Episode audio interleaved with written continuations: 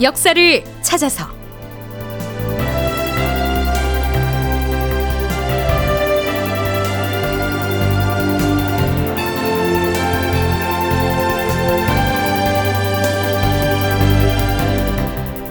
제 1231편 후금의 반발 명나라 연호를 쓰지 말라.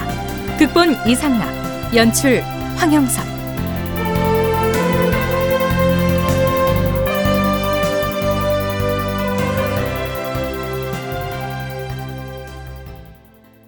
여러분 안녕하십니까? 역사를 찾아서의 김석환입니다. 인조 5년 서기론 1627년 벽두에 후금의 군사들이 불시에 압록강을 건너서 쳐들어옴으로써 정묘호란이 발발합니다. 지금 우리는 그 전쟁을 어떻게 마무리할 것인지를 두고 조선과 후금 사이에 벌이고 있는 막바지 협상 국면을 짚어가고 있습니다. 자, 이제 전쟁을 그만두고 양국이 형제국으로 지내자. 후금은 조선이 지금껏 해오던 대로 중국과의 관계를 유지하는 것을 용인한다. 뭐 대개 이런 단계까지는 의견 일치를 봤는데요. 그 화친 협상의 내용은 지난 시간에 아주 개략적으로 언급을 했었죠. 자, 그런데요. 후금이 조선에 요구한 화친 조건에는 피물 지급에 관한 내용도 있었습니다. 전하, 호조 판서 들었사옵니다. 하, 들라라. 호조 판서 김신국이 후금에 지급하기로 한 이 피물 관련 보고를 위해서 편전으로 들어옵니다. 후금이 요구한 폐물은 어떻게 되었는가? 어렵사리 마련을 해서 이미 지급을 했사옵니다. 뜻하지 않던 전란으로 이미 나라의 창고가 텅 비었을 뿐 아니라 백성들의 고초가 말이 아닌데 후금 오랑캐가 요구하는 폐물까지 무리하게 거출을 하게 됐으니 장차 나라 살림을 지탱해 나갈 수 있겠는가? 주상 전하, 옛 사람이 말하기를 나라의 일년을 지탱할 만한 양곡과 물자가 비축되어 있지 아니하면 그것은 이미 나라 꼴이 아니다라고 하였사옵니다. 지금 우리나라는 당장도 지탱하기가 어려운 상황이옵니다.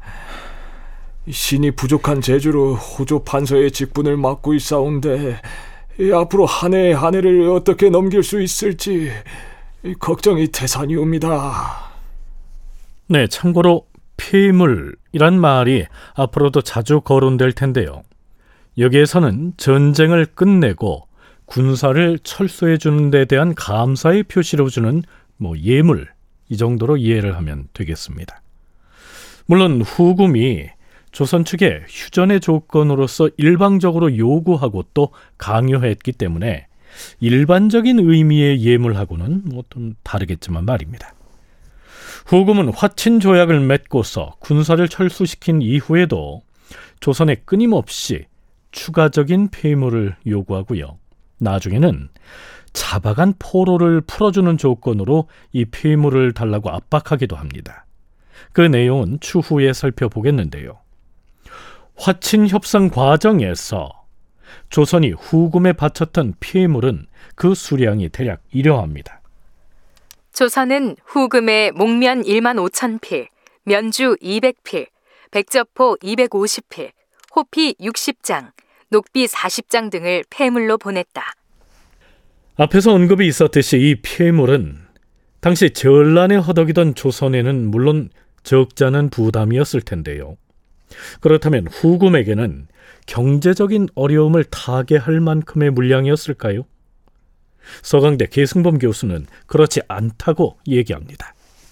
누르와치가 요소에서 대치하고 있던 명나라 장군 원숭원하고 평화협정을 맺는데 휴전협정. 그 휴전협정을 하는 대가로 명나라가 후금에게 건네준 선물이 있어요. 거기 보면 은 100만 냥, 뭐 금 10만 냥, 목면 100만 필. 그러니까 규모가 어마어마하거든요. 그러니까 후금은 당시 자기네가 겪던 경제적인 어려움은 명나라로부터 받은 것이고 동시에 조선을 친 거는 뭐냐면은 정치 군사적인 이유 때문에 쳤다고 우리가 인정을 안 할 수가 없는 것이 정말 배가 고프고 쌀이 부족하고 돈이 없어서 침공했다면 조선이 비록 조건부지만 항복을 해올 때 뭐부터 요구하겠어요? 야, 쌀 한 10만 석 내. 너 모문영한테도 1년에 10만 석 줬다며. 우리는 그래 20만 석 줘라. 그거부터 요구하지 않겠냐 말이야. 따라서 조선으로부터 받은 그 정도의 폐물은 후금에겐 크게 의미 있는 물량은 아니란 얘기입니다. 자, 그럼 왜 조선에 쳐들어왔느냐고요? 후금 내부의 경제적인 이유가 정묘호란의 큰 동인 중에 하나였다라고 하는 게 그동안 통설이었는데 제가 조사한 바에 따르면 그거는 사실 입증할 만한 자료가 너무 없다. 그러니까 후금 입장에서는 경제적인 갈증은 명나라를 통해서 풀었고 조선을 침공한 이유는 정치, 군사, 외교적인 게 그게 전부였다. 이게 맞다고 확신합니다. 후금은 명나라와의 본격적인 전쟁에 앞서서 조선이 명나라를 지원하지 못하도록 못 박아두기 위해서 조선을 침공했고 또 이내 화친을 강요했다. 이러한 분석이죠.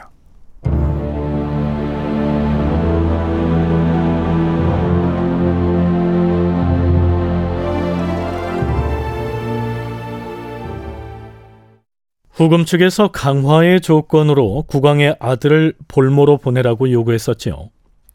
조선 조정에서는 국리 끝에 왕실의 먼 친척인 이 구를 원창군으로 봉한 다음에 왕지, 즉 왕의 친동생이라고 꾸며서 볼모로 보냈죠. 그리고 그 편에 인조의 국서를 주어 보냅니다. 그 국서의 내용을 요약 발췌하면 이렇습니다.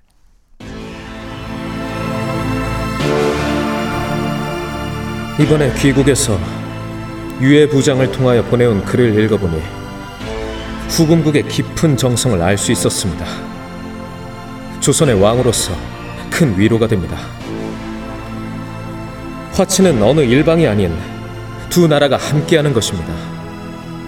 그래서 일찍이 나는 우리 조정의 대신을 후금군 진영으로 보내고 아울러 예물도 보냈던 것입니다.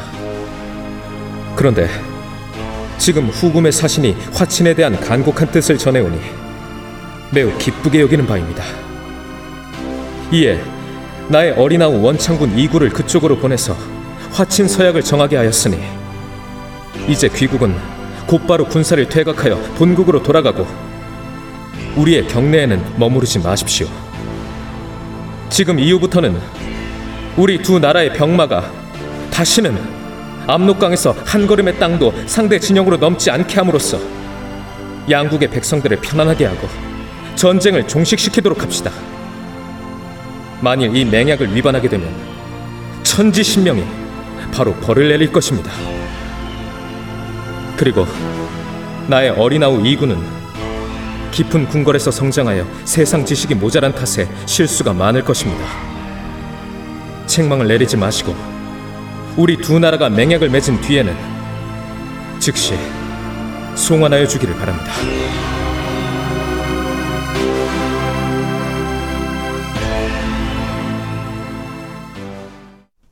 자, 이제 후금의 국가 원수인 홍타이지를 대신해서 후금 군의 총사령관인 아민이 이 인조의 국서를 수용하고 화친 서약을 하기만 하면 양국 간의 화친은 이루어지겠지요. 그런데요. 인조가 아민에게 보낸 조금 전에 그 국서에 심각한 말썽의 소지가 있었습니다. 인조가 보낸 국서의 내용 중에서 어느 대목에 문제가 있었다는 것일까요? 아민이 문제 삼은 것은 국서의 그 내용이 아니었습니다.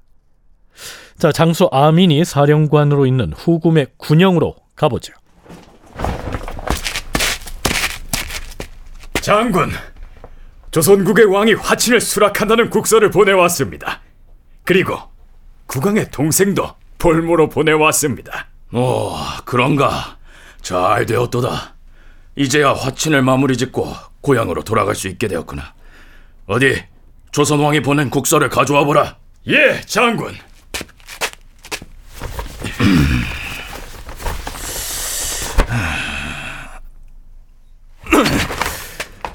아니, 이것을 국서라고 받아왔는가? 화친을 하자면서 어찌 이따위 글자를 국서에 적어놓을 수가 있단 말인가? 아니, 아니, 장군, 국서에 무슨 글자가 잘못 쓰여 있다는 것인지. 눈이 있으면 한번 읽어보라. 거기 천계라는 두 글자가 박혀 있지 아니한가? 우리는 명나라의 속국이 아닌데 무슨 까닭으로 조선의 왕이 나에게 국서를 보내면서 명나라의 연호를 써보낸단 말인가? 국서의 말미에 천계라고 적힌 연호를 보고서 아민이 이렇게 분기탱천한 겁니다. 이전에도 잠시 언급을 했었지만 조선은 독자적인 연호가 없이 중국 황제의 연호를 받아서 써왔죠.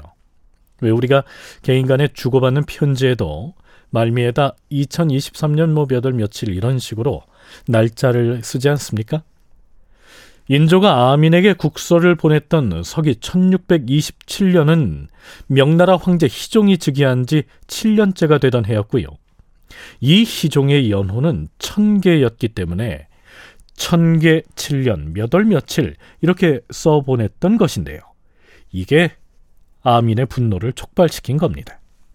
그도 그럴 것이 당시 후금은 명나라와 전쟁을 하다가 잠시 휴전을 한 상태였지만 오히려 망해가던 명나라를 무서운 기세로 밀어붙이고 있었던 상황이었거든요. 그런 터에 국가 간의 화친을 다짐하는 중요한 외교 문서에다가 이 조선이 보란 듯이 명나라 황제의 연호로 날짜를 기록해 놨으니까 이건 뭐 화가 날 만도 했겠죠.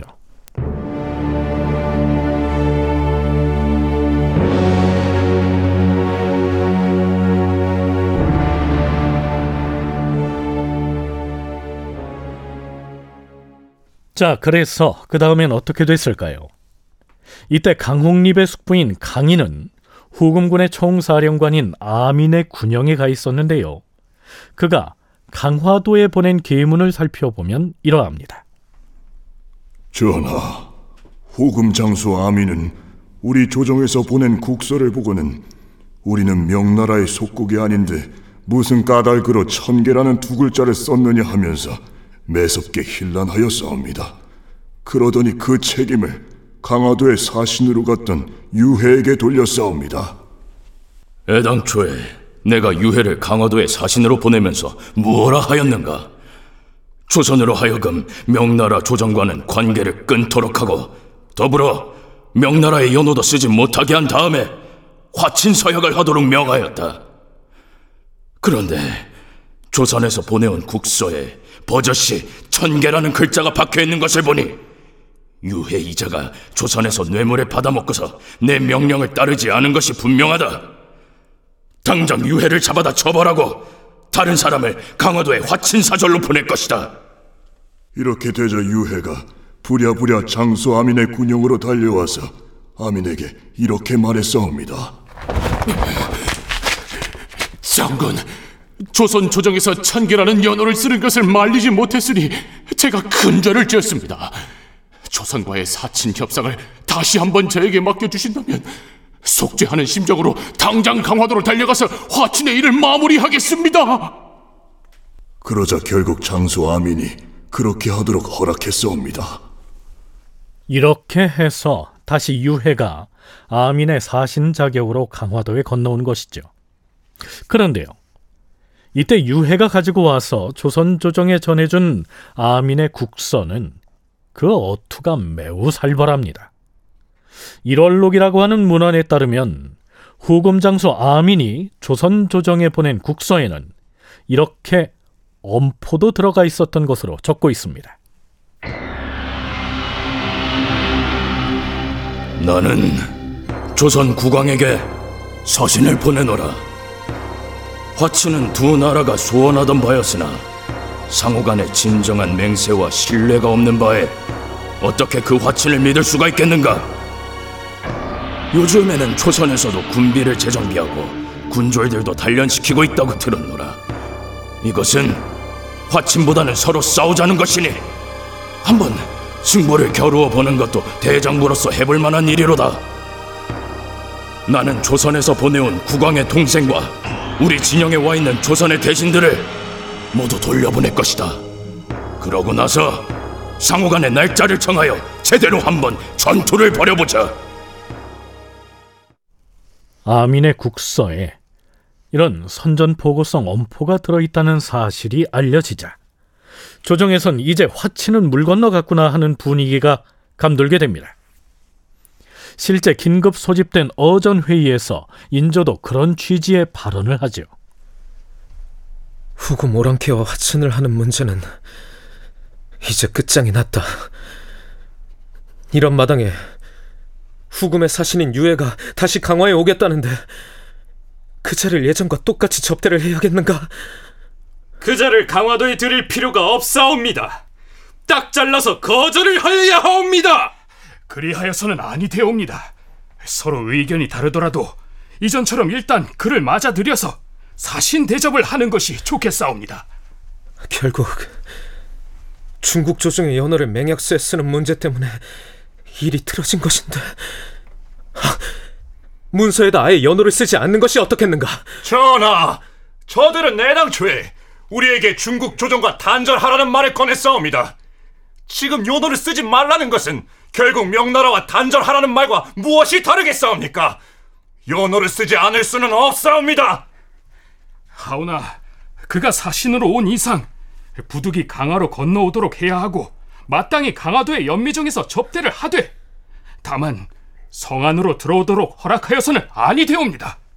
과인의 생각으로는 성 안으로 불러서 접대를 해야 할 것 같은데 전하, 화친이 이미 이루어지기 어려운 지경이 되었사온데 오랑캐의 사신인 이회를 성 안에 불러서 접대할 필요가 무엇 있겠사옵니까?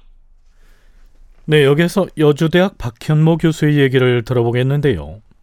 그는 한마디로 조선 조정의 신료들이 명나라에 대한 사대의 일이라고 하는 명분에 얽매여서 당시 국제 정세를 망각하고 있었다고 진단합니다. 문제는 그런 명분과 용어의 뒤에 있는 실제 힘, 실제 관계가 반영이 되면 명분이 아주 큰 효과를 발휘하는데 전혀 현실은 명나라는 망한 나라인데 거의 이런 나라의 관계 때문에 그걸 고수한다는 거 이게 이제 지금 그게 문제인 거죠. 연호를 고집하는 게 문제가 아니고 이 현실은 지금 전쟁이 터져 있고 우리가 지금 도탄에 빠져 있는데 그 상황에서 계속 의리를 주장하는 것에 대한 비판을 제기하는데 물론 일부 대신 그룹을 중심으로 뭐 어떻게든 후금의 입장을 수용해서 화친을 성사시켜야 한다는 견해도 적지 않았지만 홍문관, 사관원, 사원부 등 언론 3사에 소속된 이 언관들의 강경한 목소리가 당시 전국을 지배하고 있었던 것이죠. 박현모 교수의 얘기 이어집니다. 그 언관의 문제가 너무 심각해요. 인조도 네 말뿐인 너희들 때문에 나라가 망할 것이다. 그런 말을 초기하거든요. 워낙에 대의 명분을 중시하는 말의 언관들이 강하다 보니까 재상들이 일을 못하는 상황인데 그게 바로 딱 걸린 게 연호 문제입니다. 후금의 총사령관이 이제 어 이렇게 후, 너희들 천개란 연호를 가지고 뭐 맹약을 하자고 안 돼라고 하니까 이게 격은 교착점에 빠지죠. 인조 5년 2월 21일 드디어 유해가 가지고 온 아민의 국서가 조선 조정에 전해집니다. 이 국서에서 아민은 차라리 명나라 연호를 쓰지 말고 후금국의 칸인 홍타이지의 연호를 써야 한다고 맞불을 놓죠. 자, 이 연호 문제 과연 어떻게 타결이 될까요? 다큐멘터리 역사를 찾아서 다음 시간에 계속하겠습니다.